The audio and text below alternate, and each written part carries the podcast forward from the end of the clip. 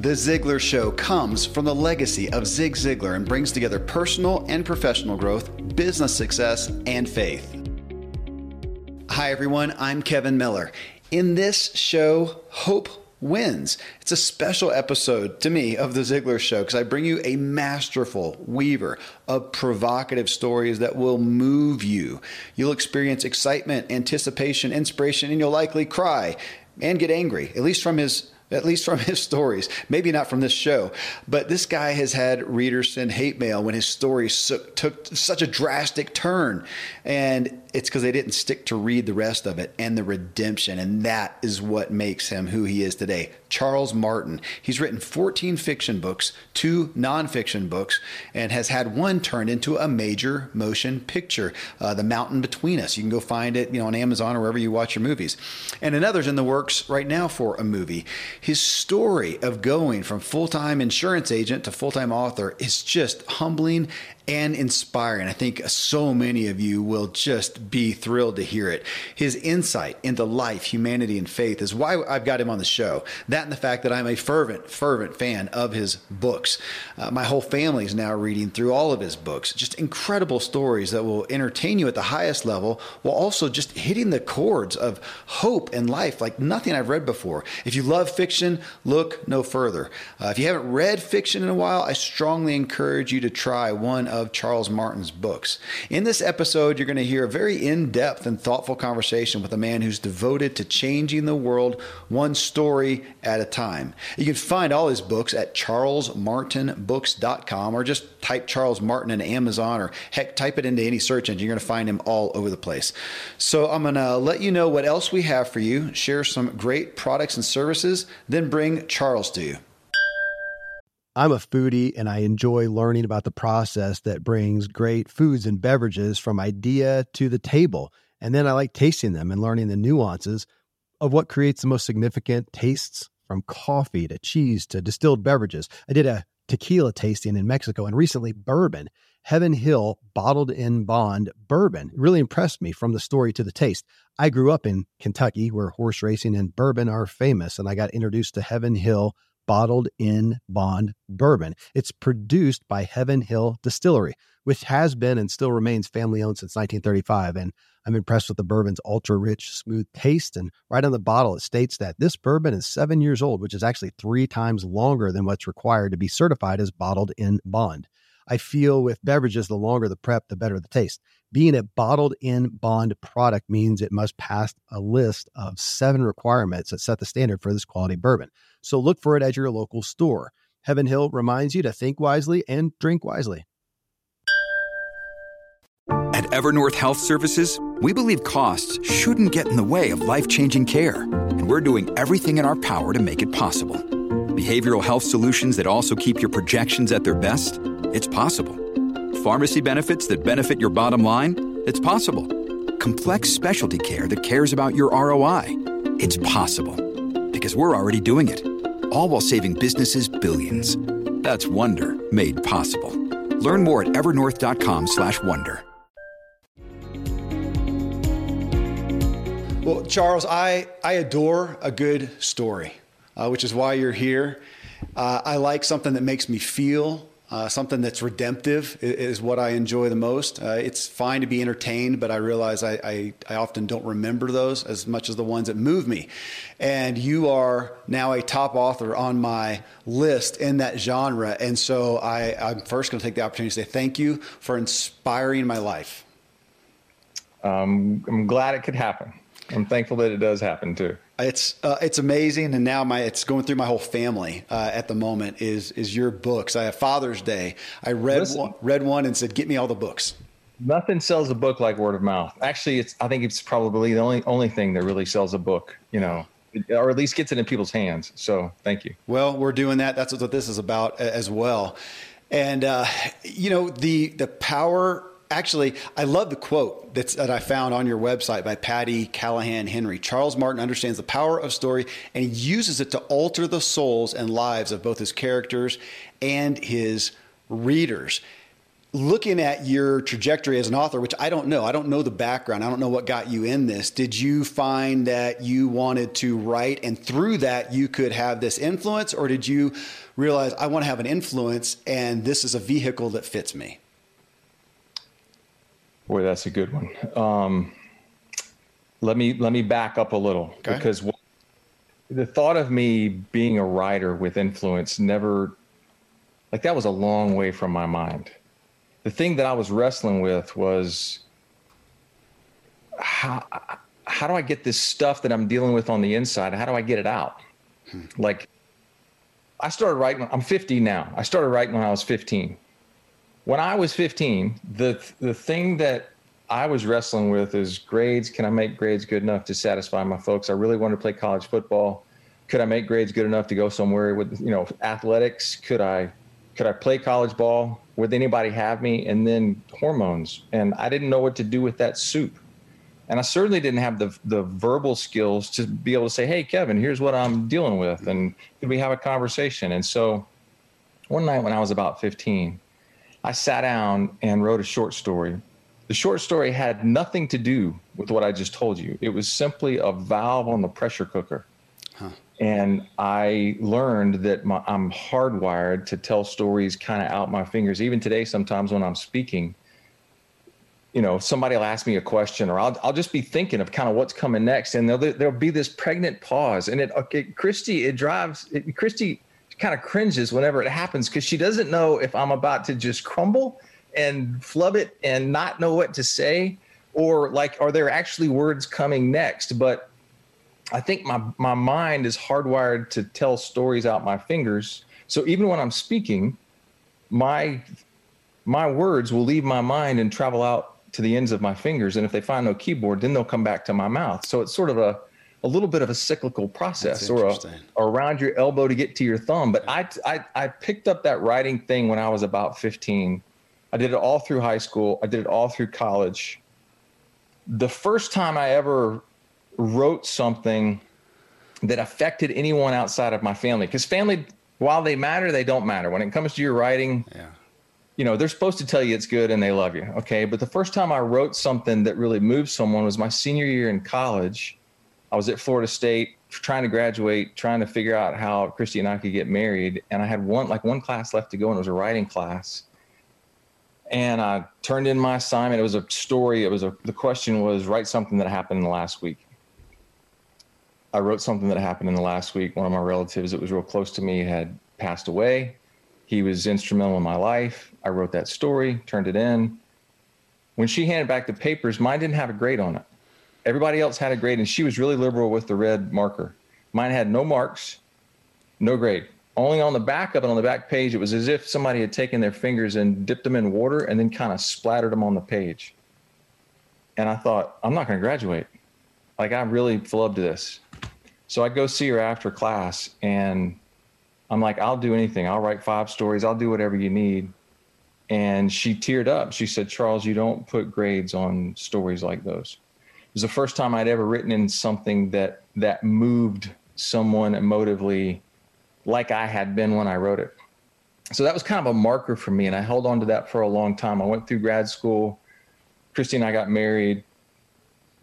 I'm 27 years old at this point. I'm in the business world, which is not where I want to be, but I got to put food on the table. I was going to ask, what were you getting degrees and graduates? I got a master's in journalism and a PhD in communication, and I thought, man, if I can't write, maybe I could teach somewhere. Right. And so when I graduated with all of that, I came back to Jacksonville. Nobody would hire me to teach. My brother-in-law had mercy on me and gave me a job in the insurance business. And while I need it, I'm not very good at selling it. But he was kind enough to give me a job. And in the meantime, I find myself writing this manuscript. So at the age of 27, I finished what I would call a book. And I gave it to Christy.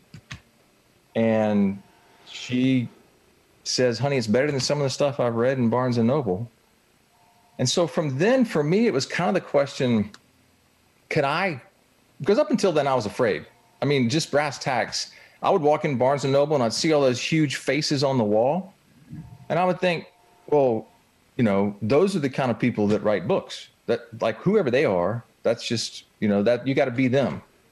And then one day it struck me, they weren't always them. You know, they used to be just a nobody like me. And I kind of got over that fear of, you know, what if it doesn't work out or whatever. And so I wrote this manuscript. That manuscript was rejected 86 times from publishers and agents all across the country. I still have all those letters in a folder and in a file right over there. No, did you know agent? You were going straight to the publisher? I was trying. Well, this is 1999. This is back when, you know, the writer's guide was something you bought in Barnes and Noble. And I was soliciting primarily agents, but also publishers who said they would accept unsolicited manuscripts. So anyway, long story. It was rejected 86 times. And then through some neat things that like only the Lord can orchestrate, another writer heard about me, invited me to lunch. He's, you know, sold umpteen million novels. I think he's written 60 or 75 novels at this point. And he really wanted to know, are you a one book wonder or do you have a second book in you? Because a lot of people can write one book. Very few jump past that. And I was already three quarters of the way through number two. While I'm sitting at lunch, he makes a phone call to some agents on the West Coast and says, hey, I've got somebody you ought to look at. And they both contacted me. And the next day they asked to represent me. So that's 1999. My question was never, how can I wield influence? My question was, I think the best way I can describe it is this. One of the things I picked up on in grad school, we studied John Milton. John Milton wrote an essay called Areopagitica. Our founding fathers used this essay to argue for our First Amendment rights. And in there, I'm going to butcher this, but in there, it says something like, on a field of open encounter, let truth and falsehood grapple. On a field of open encounter, whoever knew truth put to the worse. And it became something for me like, okay, if truth and falsehood battle, maybe like, can my stories compete with the best of this stuff out there? Like, you know, let's give it a shot. If it doesn't, okay, great. I'll go sell insurance or I'll try and teach or whatever. But I do think I have some stories. I have a hard drive full of them. I think maybe I could do this. So it wasn't so much about influence. It was about, I have this really deep desire, which I think the Lord poured in me, which was just this innate thing to tell stories. And I love the emotive arc, finding a character in a place that's broken and taking him through the course of the story to not broken. That's still what gets me out of bed. And I was hopeful that somebody would let me do that. From 15, when you started writing, to, you know, 27 or so when this starts to come to fruition, did you have testimony during that time to your efficacy at writing? Or did you, as a reader, just feel like, this, you know, holds water to some degree? So, and was that paper you turned in to the teacher, or was that the first outside testimony? Totally. Literally, that's the first time. Throughout all of this period, I'm submitting stories to all of the places that you're supposed to. New Yorker, you name it. Okay. Saturday Evening Post, whatever. I would submit stories. None of them were ever accepted. So the only thing I had to hold on to at this point was a teacher who cried over one of my stories, and it was like an authentic thing. It was also my sweet spot because it was a story in a voice that was first person, which I obviously now 15 novels later am pretty comfortable with. With the rejection, that book, did that book come to fruition? Yeah, that manuscript. Christy and I sent out to over, you know, we did the whole packet with the cover letter where you're basically begging somebody to give you the time of day. And then I think we put like the first 4 or 6 chapters in there and sent them out. And then we also put a self-addressed stamped envelope in there because you hope to hear back from somebody. Even if it's a rejection, you want to hear something. And we sent out over 100 of those, and I got 86 back of them before I had lunch with Davis, this other writer. And, you know, that Chris Farabee, my agent, called me the following day, or the guy that became my agent. And then 3 weeks later, we had a publishing contract with one of the houses that had previously rejected me. Wow. And what's been kind of fun over the last now 22 years is to have conversations with folks that I've met, just a few of them, that sent me letters saying, thanks, but I don't think this is really going to work for us. And some of them have been kind of funny. Well, so. And that's how I was, so is that, which book is that? That's The Dead Don't Dance. Okay, that's what I was wondering, if that was your first book. I told you that it just so happens that yesterday I had Andy Andrews on the show, and his first manuscript, it was 50 sometimes that it was, and that was the Traveler's Gift that has gone on, and sold so ridiculously. And he said, with all, with no spite or anything, but he said it's just amazing that those publishers weren't just wrong; they were really wrong. We think about the publishers now looking at that book. I don't know how many umpteen million copies it sold, but like that was a really bad miss on their part. Yeah. That's unreal. So full time, when did this, so you're doing insurance, you're doing whatever. Was that book, I mean, was there a book deal that was enough to get you rolling? When did you finally say, okay, I'm going to go after this authoring thing. I'm going to settle here, or try to. I had in 1999, I was working with my brother-in-law. His insurance agency had become very successful, not because of me, but because I helped him put legs on his promises, and he was really good at what he did. The company that we represented was bought by Allstate. That Allstate was then trying to merge the American Heritage Life, which is the company we represented, and trying to get all of the agents and everybody on the same language in terms of how they process, how they sell the products, and they needed somebody who could communicate to both sides. I had traveled the country with Tommy. I'd made hundreds of presentations, and I knew the products, and I knew the people in the home office, and probably the letters behind my name helped me. And so they offered me, it was like this, I don't know, you remember the movie, the Tom Cruise movie, The Firm? Yeah. Remember the scene where the Memphis firm brings him in and they sit him down and they put the envelope on the table and he sort of has to guess what the offer is? And there's that feeling in the room where vaguely, yeah, they value him and they really want him. And I had an experience similar to that. The folks brought me in, top of the building, the view outside stretched for miles, and they offered me this job, which was an officer's position with a staff and, you know, a bonus and a huge salary. And so even while you say that wasn't your gig, your sales isn't your thing, you obviously had some proficiency in it. Yes. I mean, I could have done it. The problem was that my head would have been detached from the rest of me. Yeah. And it would have been soul crushing. And I'm not knocking folks that do that. And I'm thankful that, but it's just not, it's not my heart's cry to grow that business. Right. And I, in the meantime, when they're talking to me and they're telling me what the silver platter they're going to lay out in front of me, my mind is literally thinking about the drawer in my desk where that manuscript is sitting. And I'm thinking to myself, if I take this job, I don't know that I'll ever write another word, because this is all consuming. This will own me for the next 30 years. I knew the culture. And so that was sort of a long weekend for Christy and I, where we really wrestled with who you want to be when you grow up. And in a really cool way, what happened on Sunday afternoon was Christy essentially gave me permission to chase this writer thing. I mean, it's a priceless gift.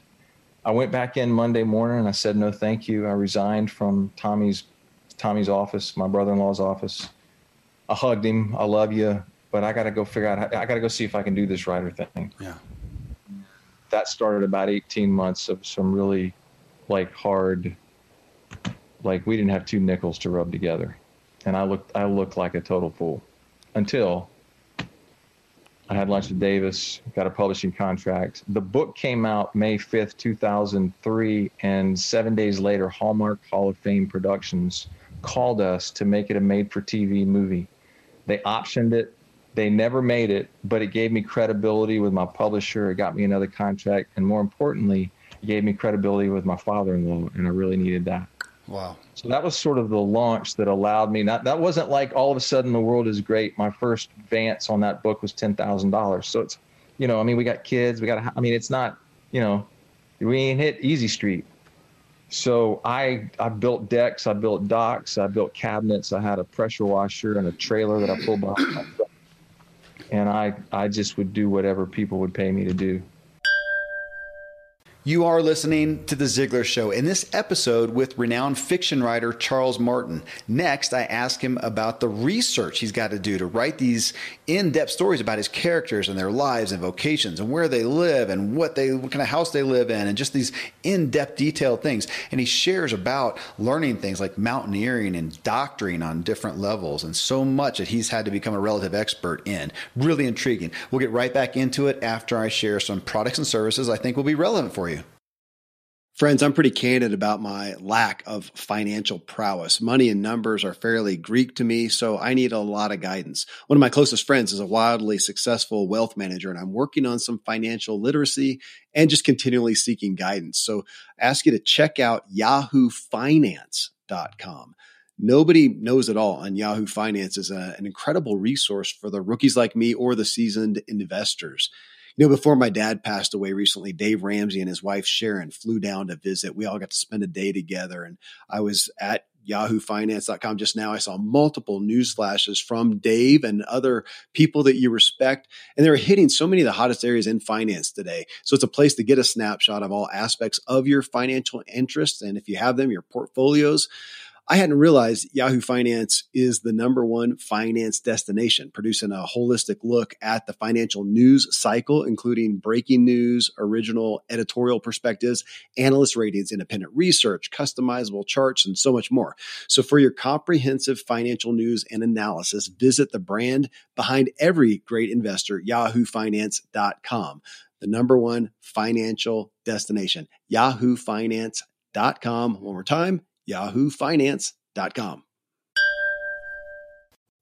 Thankfully, the days of building a business website, then having this massive endeavor to integrate an online store are gone. Today, Shopify has fixed all that. I had one business where we actually built the entire website on Shopify's platform. So whether you're just starting out or you're selling $1 million of product already, Shopify is just the industry leader. It works the same for physical products or online and digital, and Shopify is just hands down the best out there. Most importantly, Shopify helps you turn browsers into buyers with the internet's best converting checkout. It's 36% better on average compared to other leading commerce platforms. Getting people to buy is not that hard, at least to the buying point, but getting them to actually give their payment info is, and Shopify is king in that department. They also have top-tier customer service, which I think is critical. You can sign up for a $1 per month trial period at shopify.com/Kevin. That's all lowercase. Go to shopify.com/Kevin to grow your business no matter what stage you're in. Shopify.com/Kevin. Most of today, you will be indoors, likely your home or your office. I am as well. Even with my treks out into the woods, I spend a lot of time inside. And we're going to take about 20,000 breaths. According to the EPA, the indoor air is 2 to 5 times more polluted than the outdoor air, sometimes up to 100 times more polluted. At my studio, we have heat being forced through old ducts. I walk on carpet full of years of junk. No idea what's floating in the air that I'm taking constant gulps of. The solution is an air purifier, and Air Doctor is just the best. Air Doctor filters out 99.99% of dangerous contaminants and allergens such as pollen, pet dander, dust mites, mold, bacteria, viruses. They do it so your lungs don't have to. Air Doctor comes with a 30-day money-back guarantee, so if you don't love it, just send it back for a refund minus shipping. Go to airdoctorpro.com and use promo code Kevin, and depending on the model, you'll receive up to 39% off or up to $300 off. Exclusive to podcast customers, you will also receive a free 3-year warranty on any unit, which is an additional $84 value. So to get this special offer, go to airdoctorpro.com. Use promo code Kevin, airdoctorpro.com, promo code Kevin. How much that's a great lead into my, I've had untold. Well, you see the bookshelf behind me of people I've had on the show. Never a pure fiction. Andy Andrews yesterday is probably the closest, to that. I mean, he is an author and writes fiction in a sense. But you, as a true-blooded fiction writer, and it's a curiosity to me. I am such a fan of fiction, just as I am of music. I am a huge connoisseur of music. I don't play it, don't do anything. I just adore it. I've got friends in the music industry that write songs. I cannot fathom doing that. It's not my skills. I have other skills. So to what you do, though, to put a story together, you just mentioning that you built docs, you whatever. I'm reading When Crickets Cry right now. And that was part of my question. So not because you have the storytelling, but the thing that's always been of interest to me, that along with the story, the scope of the story, the journey that this is going to take, that's in your mind, that's, you know, that it's going through as you're at all times of day and night, I'm sure you also have research to do to figure out how to fill in the qualities, roles of these characters. And I wondered how many. Actually, before that question, how much of yourself is in each book, is in the characters? How much of yourself and your personal experience? Well, that's changed. I'm now 22 years in, 20 years published, and 15 novels. So if you look at The Dead Don't Dance, Wrapped in Rain, maybe a little bit When Crickets Cry, those are my first three books, you'll see a character, especially in The Dead Don't Dance and in Maggie, which is my fourth, because the Maggie is sort of a sequel to The Dead Don't Dance. They have the same characters. My protagonist in that book is Dylan Stiles, and Dylan and I are real similar. I mean, I didn't know what else to write. I didn't know how to create somebody else. I had a hard enough time figuring out me. So, and also everybody, you know, a lot of the rejections I got rejected the fact that I wrote in first person. Well, I didn't really know how to write in third person. I mean, I can, but it emotively doesn't accomplish what I'm trying to accomplish, because in order for me to do what I'm hoping to do, you have to know what I'm thinking, not just what I'm saying. And you got to know how I respond to stuff. So first person was the only way I could do that. Probably there's much more, you know, you can mirror, or you can look at my characters and say, you know, especially the people that know me, yeah, I see a whole lot of Charles in these first three or four books. As we get further from books 4, 5, whatever, my rabbit's, you know, my hat is out of tricks, and I've kind of written me. So then I've got to just sort of start making stuff up, which was also freeing because it opened the doors of a lot of stuff that I got to go do that maybe I hadn't done before. And let's just take The Mountain Between Us as an example. I'm from the Southeast. I've spent a whole lot of time on the water, both river or ocean. I know how to fish. I've hunted a lot. I've done a lot of backpacking east of the Mississippi, but I'd never spent any time in the high Uintas or the Rockies. So after the success of Where the River Ends, which was my first book to hit the Times list, I just had this idea for a story, and it took place in those mountains. And so I called my agent and a buddy, and I said, let's go rent snowmobiles and get lost for a week. And that's what we did. Mm-hmm. And that led to me spending time with an orthopedic surgeon, trying to figure out. My big question for that book was, if there's a plane crash in the middle of nowhere and this lady breaks her femur, and how long does she have before she's done? Yeah. And I called one of my buddies, and I just said that exact thing to him. And he, without blinking, he said, well, did the bone break the skin? I said, dude, I don't know. You're the doctor. You help me figure it out. And he said, well, if it doesn't break the skin, you have a sealed wound. You have more time. I said, okay, then it did not break the skin. So the research has then kind of become part of, you know, it's been mandated by the story to some extent. That's been true with, you know, Unwritten, part of which takes place in France. Where the River Ends takes place on a river here from Georgia to Florida, 130 miles long. I kayak the whole thing. So that opened up the door of sort of, hey, let's go do this. Yeah. Yeah, because I'm reading When Crickets Cry, and it sounds like there's a lot in that book that you had. You knew some of that. You knew some of the construction. You know the water. You knew some of those things already. So I knew a lot of the carpentry aspects of that. And fun, especially kind of decking out his garage and getting to talk about all that are in there. But I did not know the heart piece. And through just some neat relationships, I was introduced to some of the finest either transplant or heart surgeons in the country, and got to spend time with them.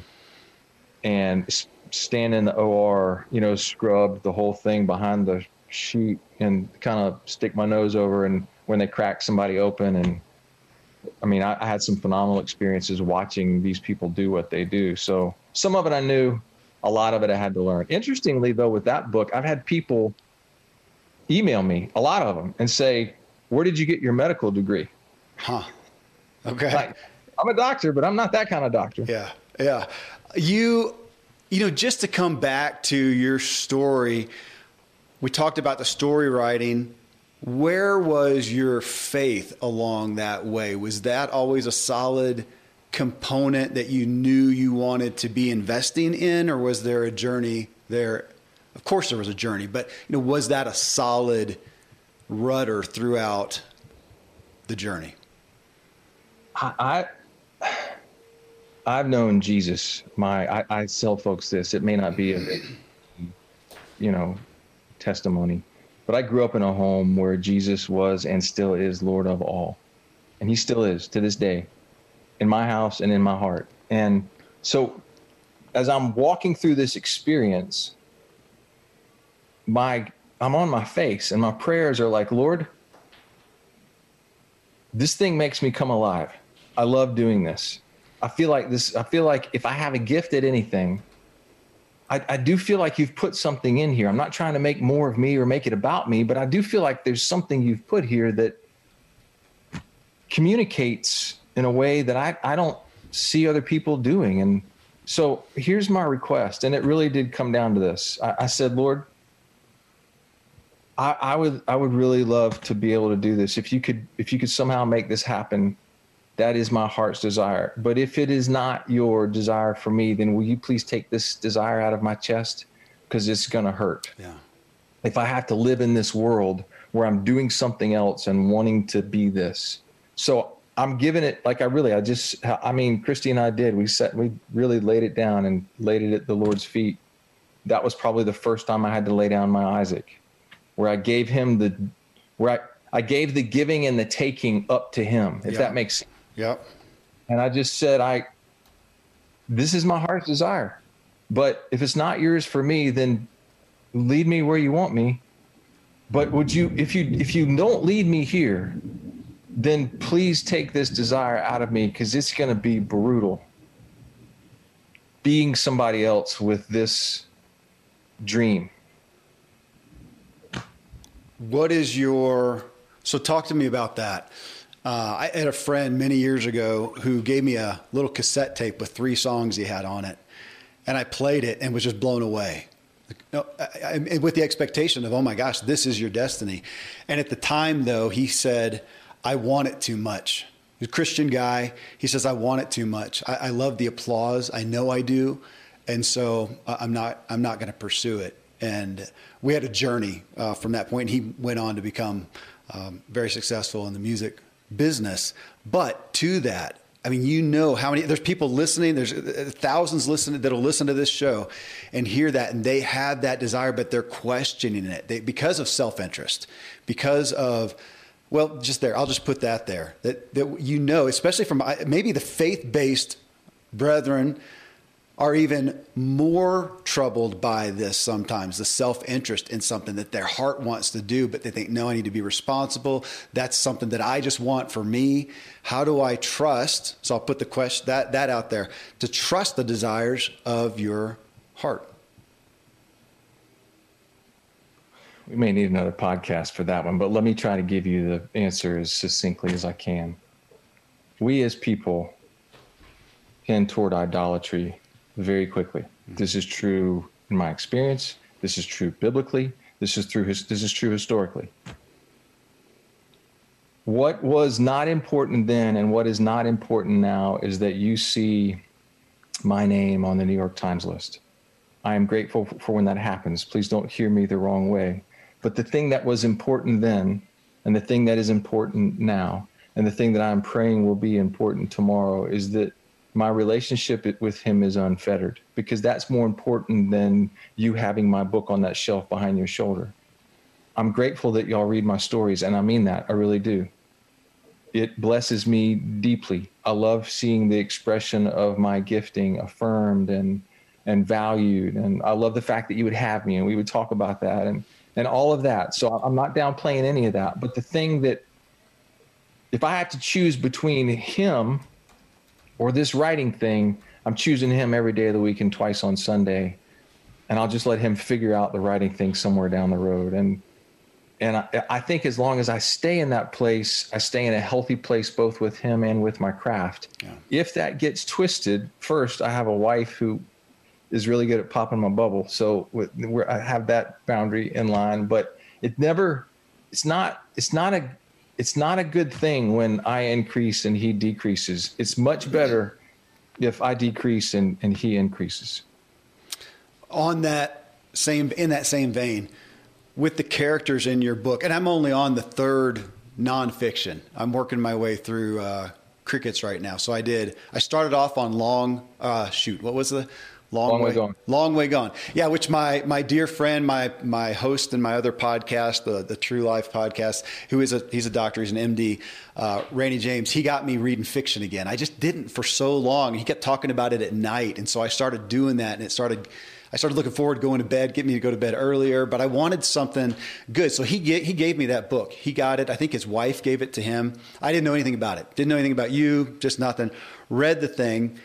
And you start off in Leadville. Yep. Which we ski there a lot. My daughter is there. She wears a Mellie.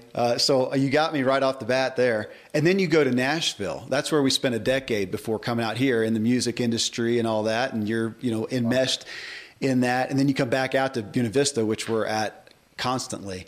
And I love, so you got me there. And the other books I'm going to work through all of them.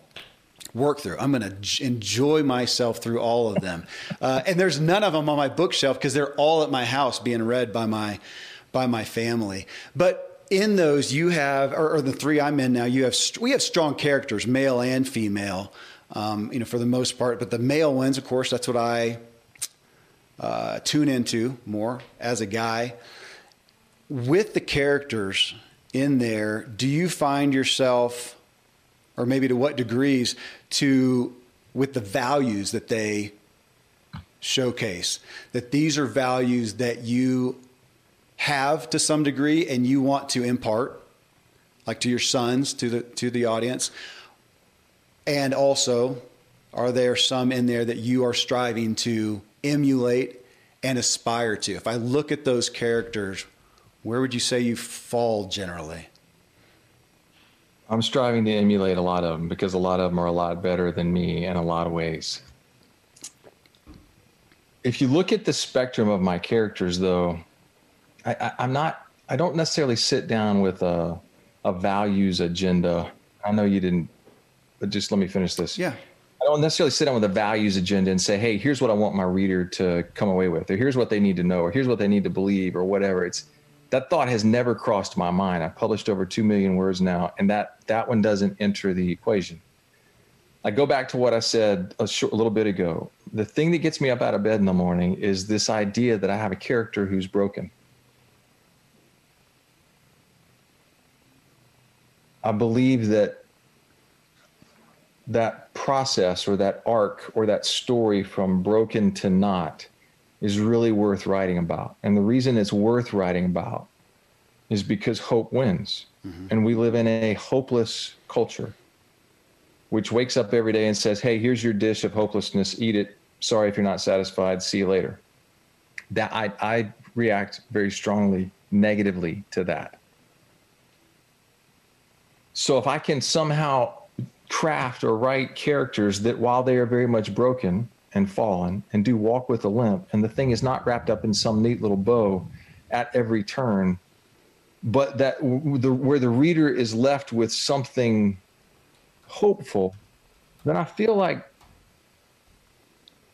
I've communicated at least what is on my heart to try and communicate. I mean, I've had a lot of folks ask me, summarize your books in one sentence.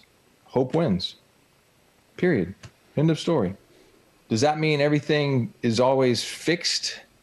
Nice little neat bow? No. I have some broken characters. Unwritten is about Water From My Heart is about a guy that is really good at dealing drugs. I've never dealt drugs my entire life, but I've got to know some people who did and talked to them and figured out what their life was like. And I don't know, I just think that process, if let me parallel that with my prayer. Okay. Cause maybe my prayer answers your question, maybe better. Okay. When I was in grad school, one of the things I tapped into was C.S. Lewis and Walker Percy, those two folks. And Percy said something that I latched a hold of. He said that stories are like road signs and they point somewhere. He hoped his would point to Jerusalem, to the king that is king of all kings, somehow, without being blatantly Christian. Lewis said the same thing. He said, what we don't need is more Christian writers. What we need are writers with their Christianity latent who write great fiction. So I latched a hold of those two guys, and I just started praying, Lord, will you let my stories be road signs to Jerusalem? Will you allow my words to, in some way, reach people in hearts that are either hard or calloused or dinged, or, you know, they've been hurt or wounded, and let my words somehow circumnavigate the wounded places, and let them touch them where they're still tender and they still laugh and still love and still want to forgive. And can you let my stories do that, please? That's been my prayer. Well, I can testify to that in my own experience so far reading what I have of yours. When you look at the books, so I've been on your website looking at the list of books, do you see books that contain, I'm going to use the word values, but those signposts that matter to you, and they all do to a degree have the similar signposts, let's say, or do you look at them and say, man, that one, that had a particular signpost that you hope came through, that was your intent, was for that book to have that signpost, and that book has a different signpost? You know, it's interesting when you ask. When I'm in the mode of creating the story, I don't necessarily look at it and go, oh, gee, that's a signpost. I'm looking at the character and I'm trying to figure out, how do I show that this guy loves that woman with all that he is? How do I take this guy and put him in an impossible situation with a woman that's not his wife, and they're in this plane crash in the middle of nowhere, and nobody knows they're there? And how does he stay faithful to his wife? Can he? Is it even possible? What's that look like? And if I could write it well enough, at the end of that book, he would still be faithful, and yet the reader would be pulling for him to stay in love with one woman and fall in love with another. Mm-hmm. So, how do I write that story? For me, that's the process I'm in. It's not so. I'm stepping back, looking at it here with you, and I'm telling you what my prayers are. But when I'm in it I'm trying to tell a love story. I'm just trying to show how, like Long Way Gone. To some extent, Long Way Gone is my take on The Prodigal. Mm-hmm. How do I write this love story about this crazy gifted musician who betrays his father severely, takes everything he has, loses everything. And when he loses everything, he can't come home and he can't face his dad. And what you discover is that before he ever betrayed his dad, his father made a way home for him. Yeah. How can I tell that story?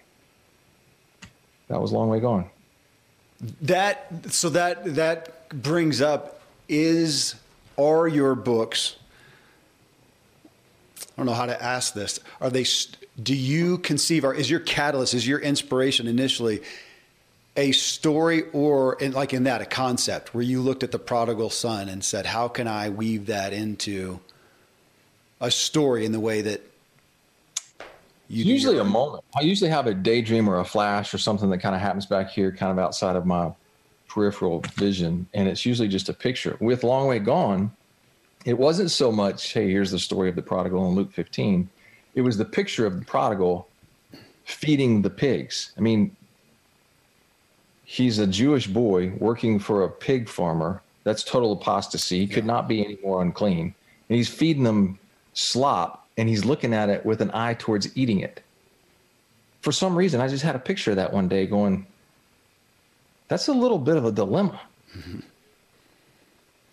With Send Down the Rain, maybe you'll get to that one later. It involves a Vietnam veteran.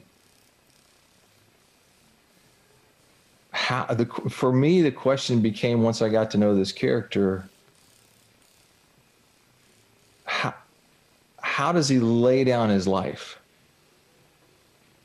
for somebody that hates him? Or how did he lay down his life for somebody that hates him? And why hasn't he ever told anyone?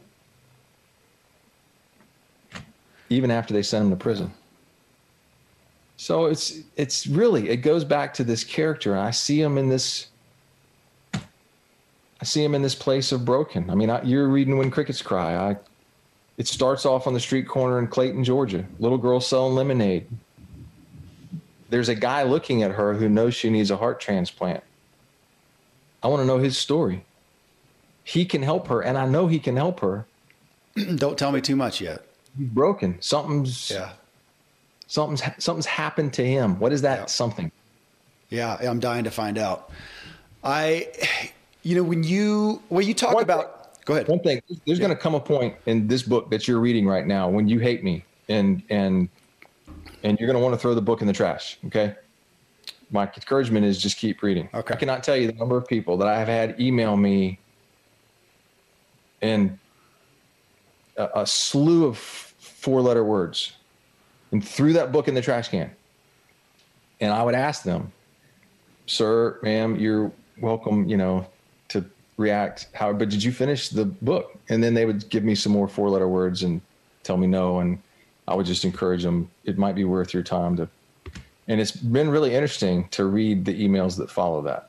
I can't imagine. Well, I'll get there. Well, speaking of that then, and I don't really care to focus on it a ton, but I know that I read somewhere that you had a desire early on or for a book to be made into a movie. And you talk about that very first one option for Hallmark. And then obviously with The Mountain Between Us, I had seen the cover of the film plenty of times and just never had seen it, had no idea of the connection. And then, of course, get a hold of the book, read the book. I can't say enough good about it. I appreciated it so much. And then read some of the reviews about the movie from a lot of your readers who were upset with how it panned out. And folks, listen, and I want everybody to hear, if you're going to read the book, watch the movie, you sent me the link and it was on your blog and it was, I think, just titled What I Thought About the Movie. Is that right? Yeah. What I Think About the Movie, which was great. I go do that. And it helped me because I read that, then we did watch the movie and I was able to do what you kind of attested to. Hey, the book is awesome. The movie, just let it stand alone as a neat movie. Right. We were able to do that. And my wife was a little irked. It was interesting though, because I thought, not that we have Hollywood that doesn't, they plenty of times have movies that I was gonna say that bombed. This didn't, the movie did fine, but man, I just was perplexed of why they took the meat, took some of the biggest points out of it. And I was just wondering why, because I've read a lot of books that have been made into movies. And every once in a while, I've always wondered about asking an author, hey, did you ever see the movie and think, oh man, that was a better idea than I had. It got to happen. But on this one, I thought, hey, I don't understand why they would have done that. I'm sure you had to have found yourself in there. I know you were disappointed about some of the things that they portrayed in that, but on some of them, did you wonder why did they really flip-flop that whole point that was so weighty? It had a lot of gravity in it, and why on earth would they flip that around? One of the things Christy and I and the boys have prayed about a bunch, and I mean that. I've prayed it 1,000 times. Lord, would you please take my stories and put them on the big screen? I would love to sit in a theater with a bucket of popcorn and my family and watch all of the people in the theater watch the movie based on my book. For some reason, I just think that's kind of a cool translation from one medium to the next. And I'm a big movie goer. And so that's been something we've prayed a long time. In 2008-ish, 20th Century Fox called us and optioned the rights to The Mountain Between Us.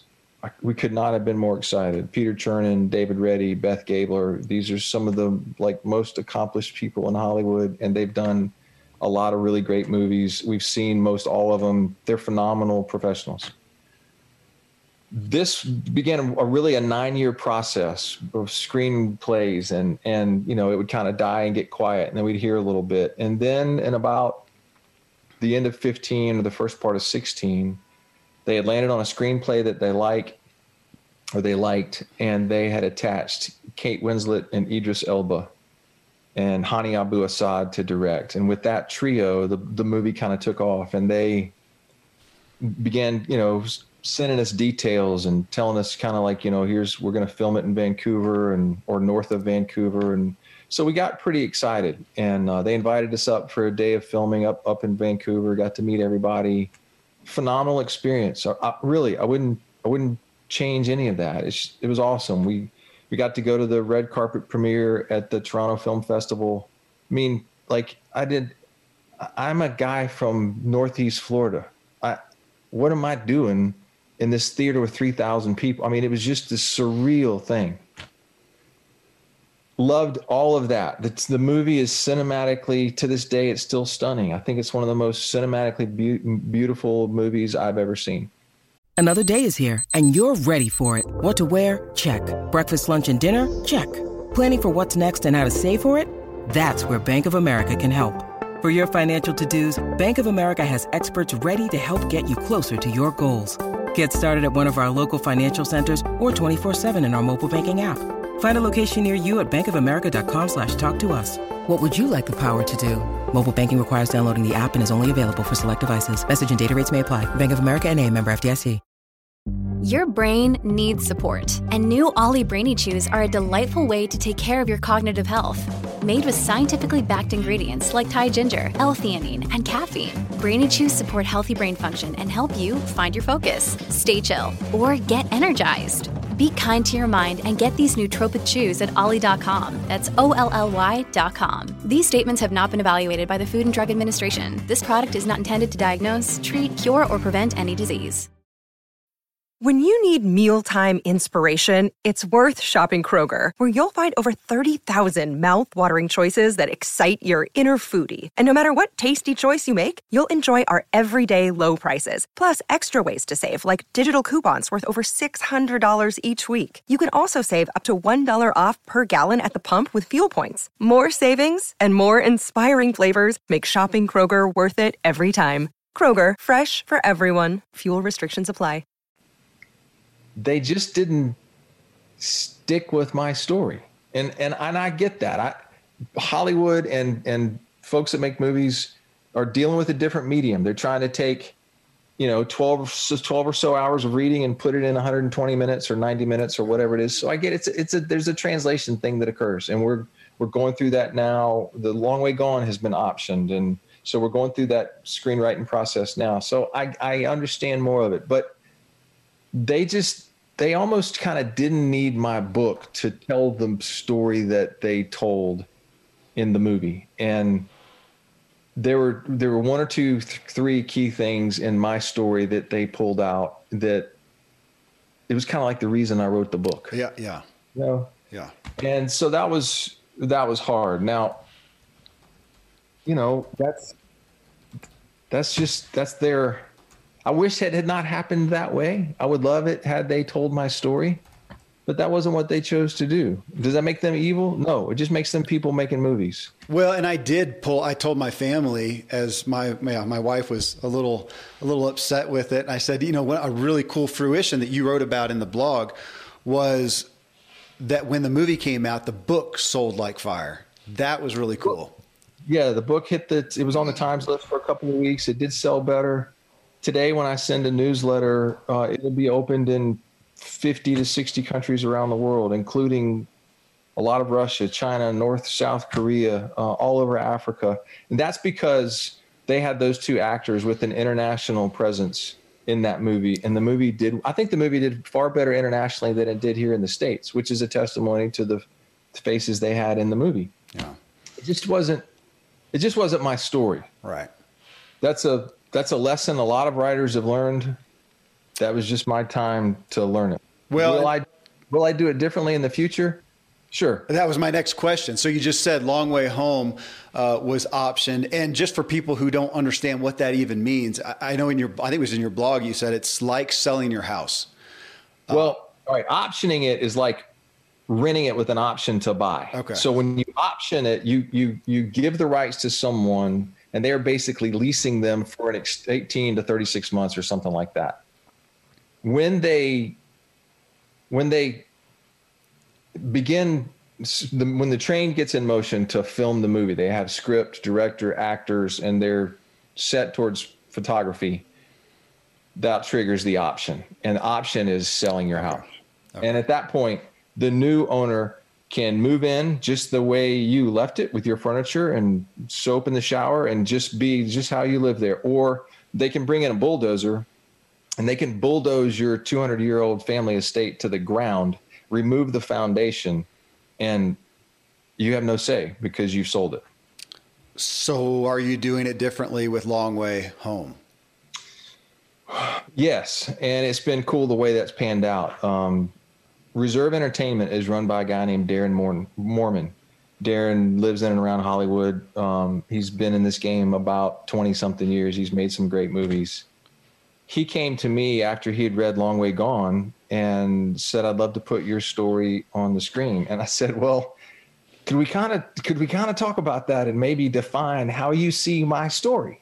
And we had a fantastic afternoon. And Darren is just a neat guy and kind of has become like a brother from the other side of the continent. And what I was left with, and what I'm still left with today, is his desire to sort of guard the story. And this, he feels like the story is good enough and the story will translate to the screen. So how do we guard that? The tension is, how do you write a screenplay that accomplishes what the book did, or can you? And I think there's some ways that you can, but look, it is difficult to take, 10 plus hours and put it in 2.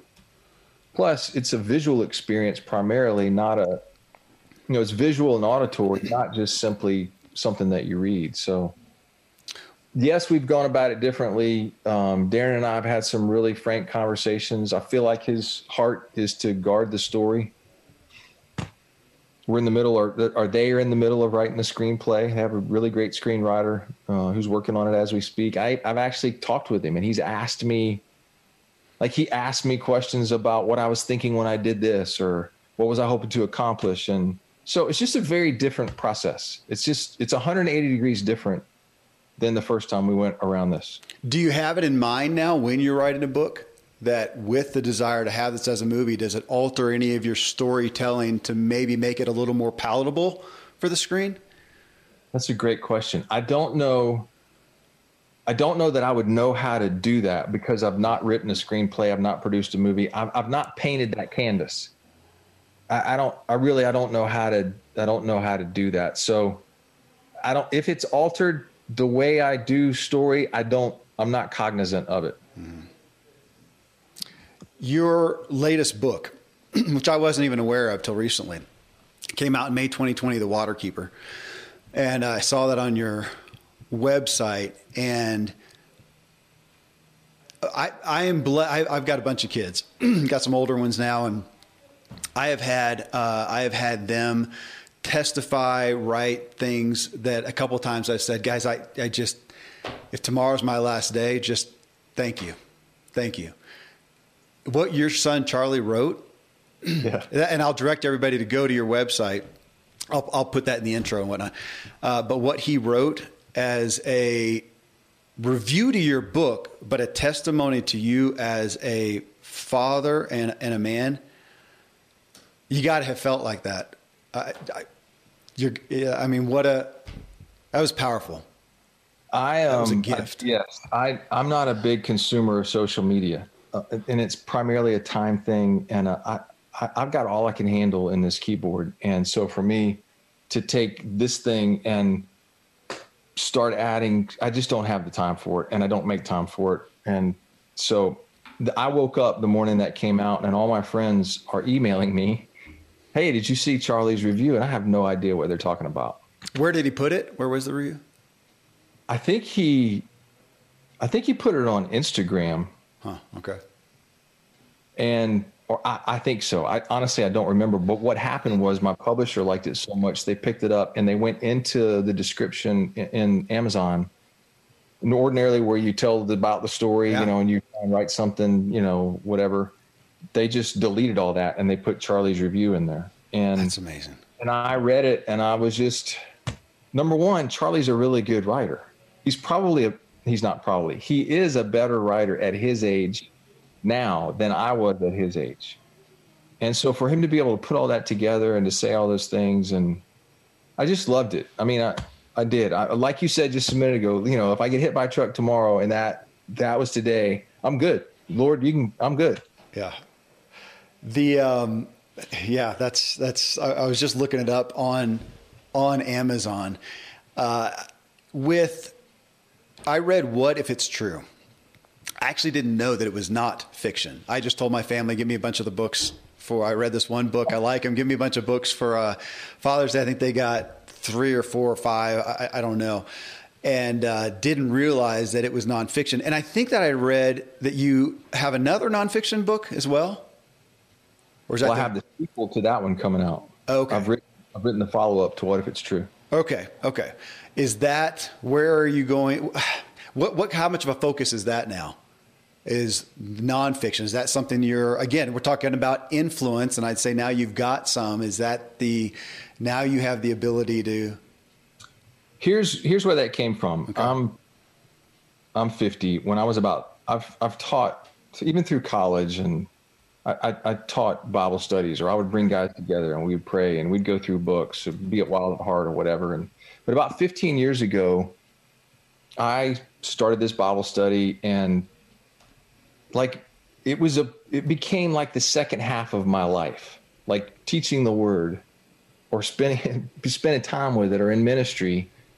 Like it just became my life. So I have like these two parts of me. I have this part that, public Charles that writes books and you see him on the shelf. And then this ministry side where I love showing people Jesus through scriptures. I just walking them up there. And so I sort of have these two parts, and they didn't seem all that well connected. If you read my fiction, I think there's a pretty good chance that you'll get the sense that, gee, I think this guy's a believer. At least I hope that's the case, but it's never like been this, let me smack you over the head with it. Yeah.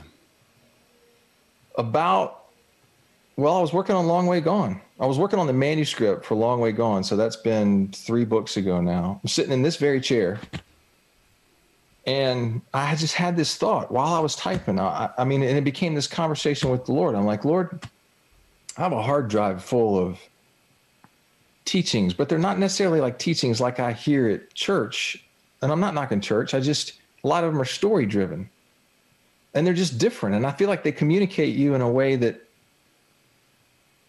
like is palatable. I've seen this stuff work. I've seen you work through these things in people's lives.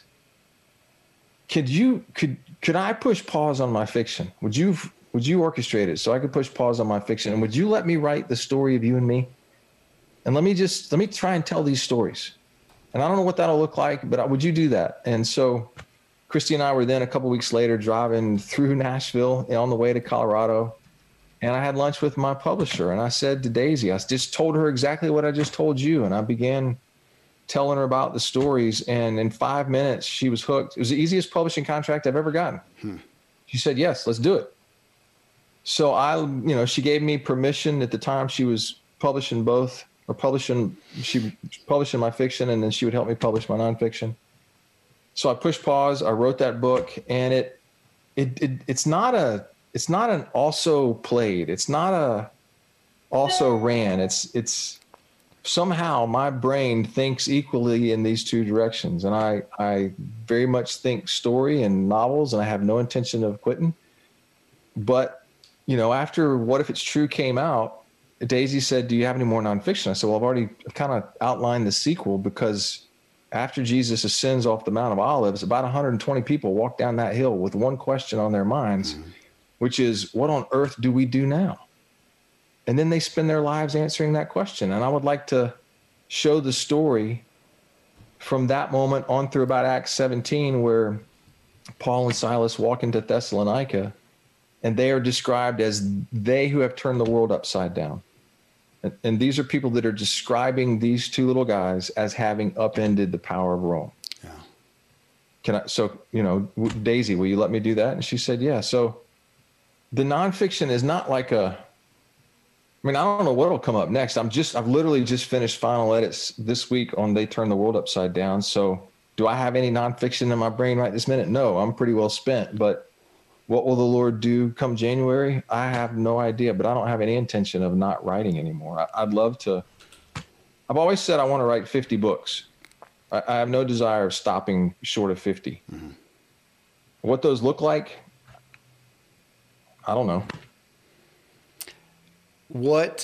Who you mentioned C.S. Lewis and Walker Percy, any specific, obviously the Bible sounds like it's top of the list, but from other authors, but even filmmakers that have been consistent sources of inspiration for you? Honestly, since I started publishing, I'm not a huge reader. I mean, I read scripture a lot. Okay, but outside of that, I have to be pretty intentional. My reason is this. I spend 8+ hours a day here, looking at this thing. And by the time I get to where I might want to read something, I look at it and I go, well, I can either read scripture, which kind of, is Jeremiah said, your words were found by me and I ate them and they became the joy of my delight and my dancing. I mean, I really do love his words. So I have that, or I can go read something else. And something else is like, I have to really want to read it. So I'm not a big, huge reader, but over the course of my life, like I loved Tolkien before Jackson made him otherworldly popular. Yeah. I read the Narnia stuff. I loved Tolkien more than the Narnia stuff. I love Lewis's nonfiction, probably more than his fiction. Till We Have Faces is one of my favorite books. Percy was instrumental to me. When I was growing up, Louis L'Amour, I still, like right here to my right are about 50 of Louis L'Amour's books. And granted, they were just dime store, Western novels. But the thing that he did was the same thing Hemingway did and Steinbeck, which was their economy of words was so great. And what I mean by that is this, they could say in 6 words what it would take most of us about 15 or 18 to say. And they figured out, like Cormac McCarthy is to this day, he's the man when it comes to the least amount of words and the most amount of like impact.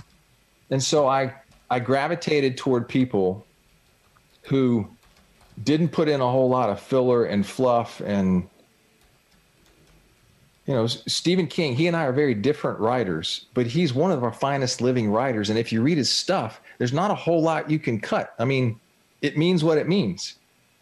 So I don't know, those folks became significant to me. Just how do I say the most without running you around sort of like this long through this maze of words in order to tell you, kind of show you what it means.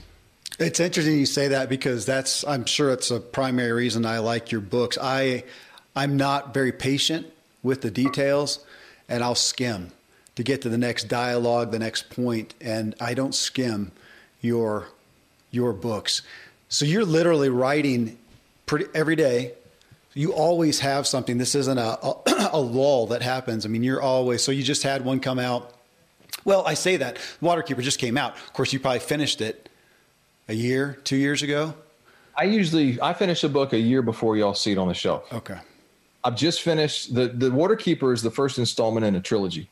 Oh. So I've just finished the sequel to that. So it's now, what was that, August? That book will come out next May. So that's, 10 months, something like that, 9 months. But that engine is kind of already in motion and they knew what was coming. So they were working on that prior to me finishing. But it's usually about a year between clicking send to my publisher and when y'all see it on the shelf. You're an author, but you are flat out an entrepreneur. You own your own business. You get up in the morning, you decide what needs to be done. So whether you were an entrepreneur or a plumber that owned your own thing, I mean, it's just a machine that you've got to get up and run every morning. Yes.